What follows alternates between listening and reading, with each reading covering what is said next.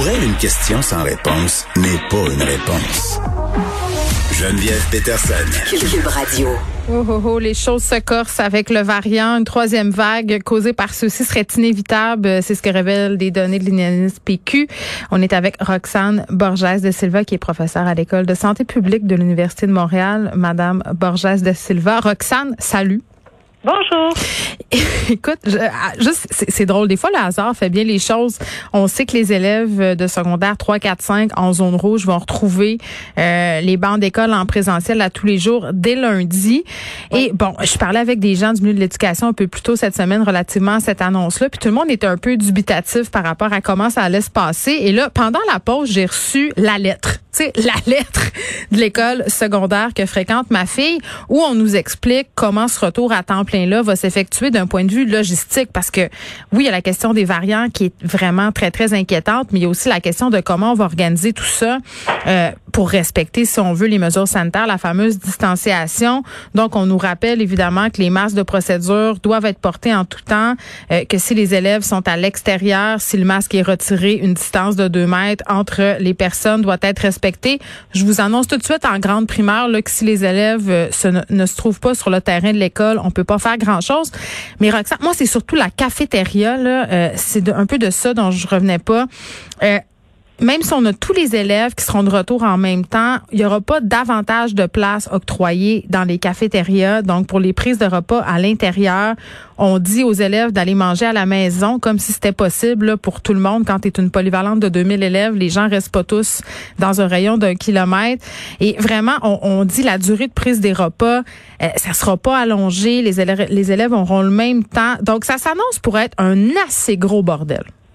Mais en fait, moi aussi, j'ai deux enfants, ben, deux jeunes, deux jeunes au secondaire, et j'ai reçu aussi les mêmes mesures. Et en fait, moi, je suis très inquiète parce que euh, dans le cadre de l'école de, de, mes enfants à moi, euh, ils vont rester dans les classes pour manger, puis ils n'ont même pas le droit de sortir pendant les pauses de la classe. Euh, ils ont le droit de sortir une seule, ben, une seule personne à la fois pendant les cours pour aller aux toilettes, mais surtout pas pendant les pauses. Donc en fait, on va, on va confiner. Mais c'est la prison à l'école. Voilà, c'est exactement ça. Et, et du coup, je me demande, pour des questions de santé mentale pour nos jeunes, on disait il faut les ramener à l'école, mais je trouvais que la solution de mitigation qu'on avait mise en place avec l'alternance leur permettait, somme toute, de pouvoir socialiser un jour sur deux et de rester à la maison. Mais là, en fait, en les ramenant tous, on les met comme en prison, comme vous venez de le dire. On va les confiner. Puis des grands ados de 14, 16, là, je pense aux jeunes hommes qui se développent.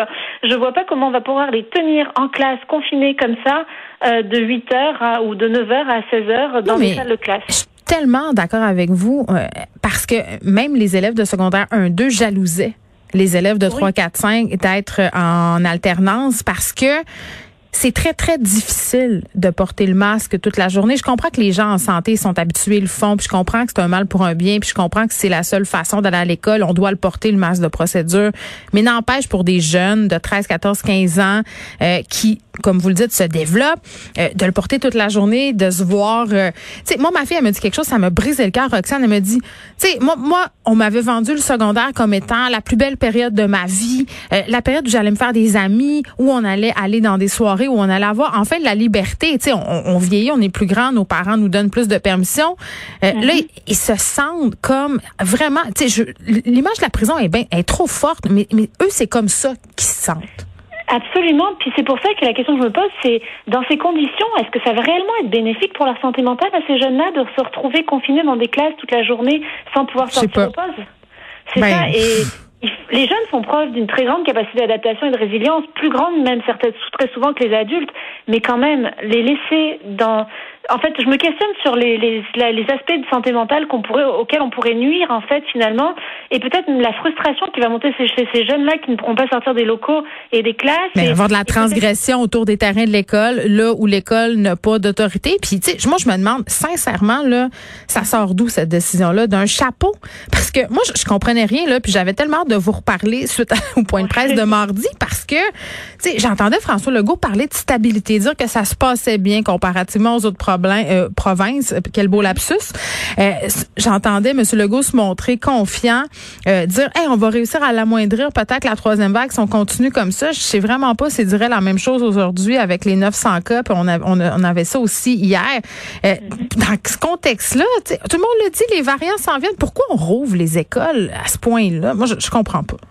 Mais c'est ça, je pense qu'on est de nombreux experts à ne pas comprendre, mm. euh, puisque vraiment on a la chance de bénéficier des expériences internationales et de l'Ontario qui vivent euh, ben, assez mal la troisième vague et qui reconfinent particulièrement en Europe. Alors pourquoi nous, dans un moment où on sait que ça s'en vient cette troisième vague-là, que le variant va être de plus en plus prévalent selon les données de l'INSPQ mm-hmm. qui sont sorties ce matin, euh, pourquoi on réouvre?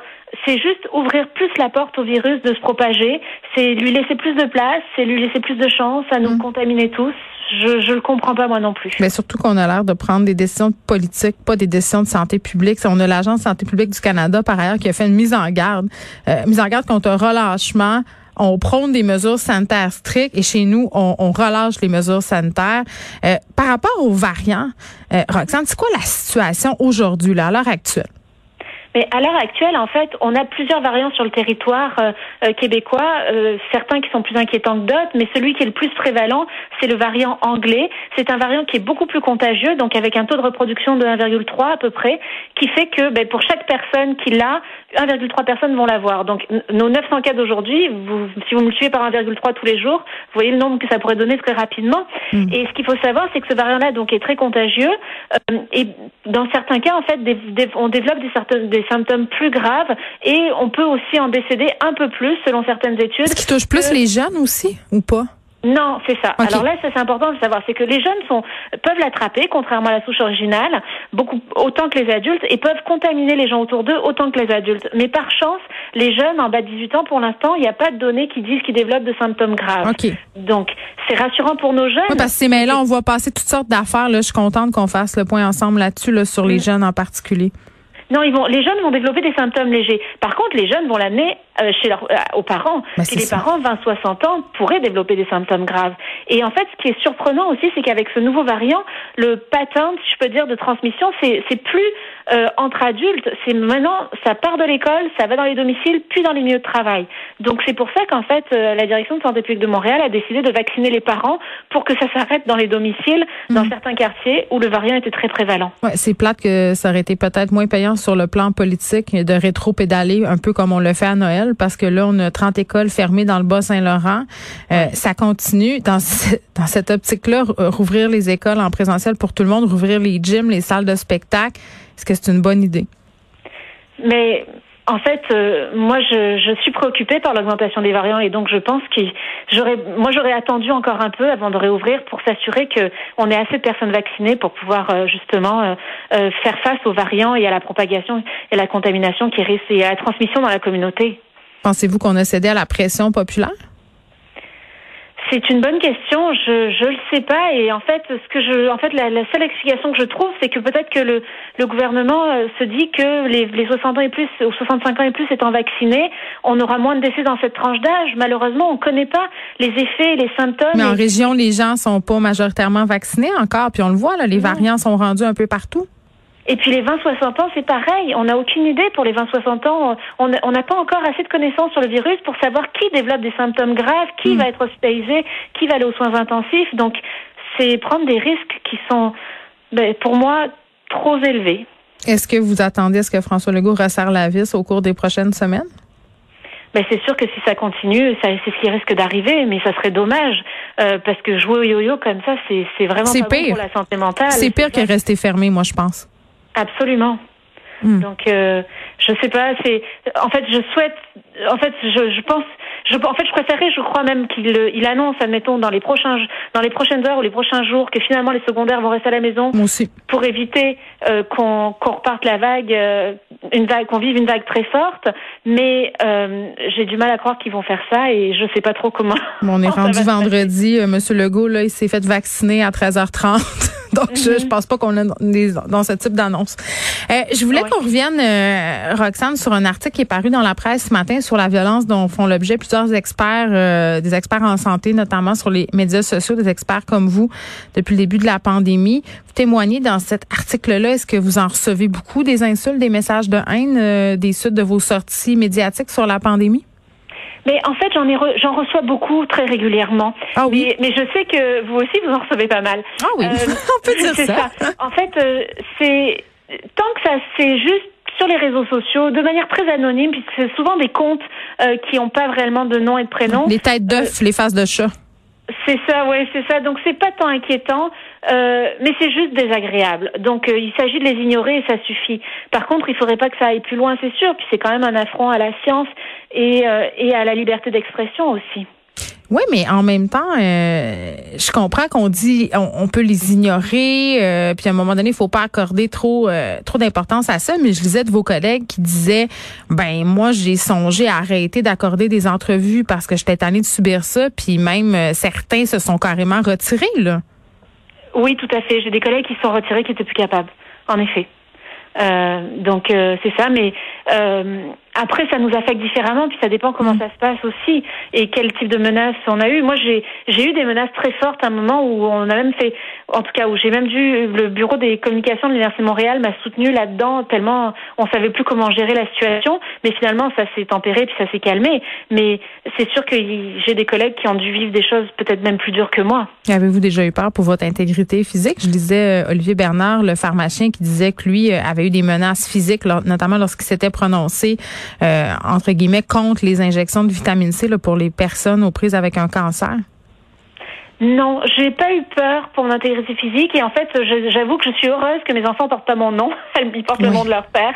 Donc du coup, ça permet qu'ils soient pas attaqués eux mm. et c'est ça qui est plus important pour moi. Oui, moi je, je me rappelle euh, en certaines occasions avoir dû téléphoner à l'école de mes enfants pour prévenir d'être vigilants d'être vigilants parce qu'ils avaient été identifiés sur les médias sociaux, parce que des photos d'eux avaient circulé. Euh, par ailleurs, j'ai retiré absolument toutes les photos de mes enfants des médias sociaux depuis ce temps et quand je publie du contenu relativement à ma famille, maintenant, je censure leur visage. C'est là qu'on est rendu. Puis pour revenir aux experts en sciences, moi, ce que je trouve dommage là-dedans, euh, c'est qu'il y a peu de place pour les scientifiques dans les médias. Puis je trouve que la pandémie, vous avez fait une belle place. On a connu des gens, vous, on vous a beaucoup connu. Moi, je vous connaissais pas avant. Euh, mm-hmm. Puis vous venez quand même de façon régulière pour faire une certaine éducation, c'est utile. Vous le faites euh, dans une certaine mesure bénévolement. Donc, je trouve ça dommage qu'à cause de ça, peut-être des gens aient plus envie euh, de faire partie de la vie médiatique parce que des scientifiques dans les médias, on n'en a pas et c'est important parce qu'on le sait, c'est difficile, surtout en ce moment pour les gens, de départager les informations euh, qu'on peut trouver dans l'espace public. Absolument. Et, et, et, en fait, personnellement, ça m'apparaît très important justement de, de donner les bonnes informations, les, les dernières études qui sont mhm. sorties et, ben et, de transmettre toutes ces connaissances-là. Et, et tant qu'on s'attaquera pas à mon intégrité physique ou à mes enfants, mais c'est sûr que je vais continuer parce que j'y attache énormément d'importance. Hmm. Mais on vous souhaite quand même euh, que ça se calme un peu. Euh, on nous le souhaite, en fait, on se le souhaite globalement. Moi, je me dis, si ça va bien, si le beau temps arrive, les gens vont peut-être être moins... Euh, comment je dirais bien ça, énervé sur les médias sociaux, moins euh, avoir moins la mèche courte. Roxane Borges de Silva, merci, qui est prof à l'école de santé publique de l'Université de Montréal.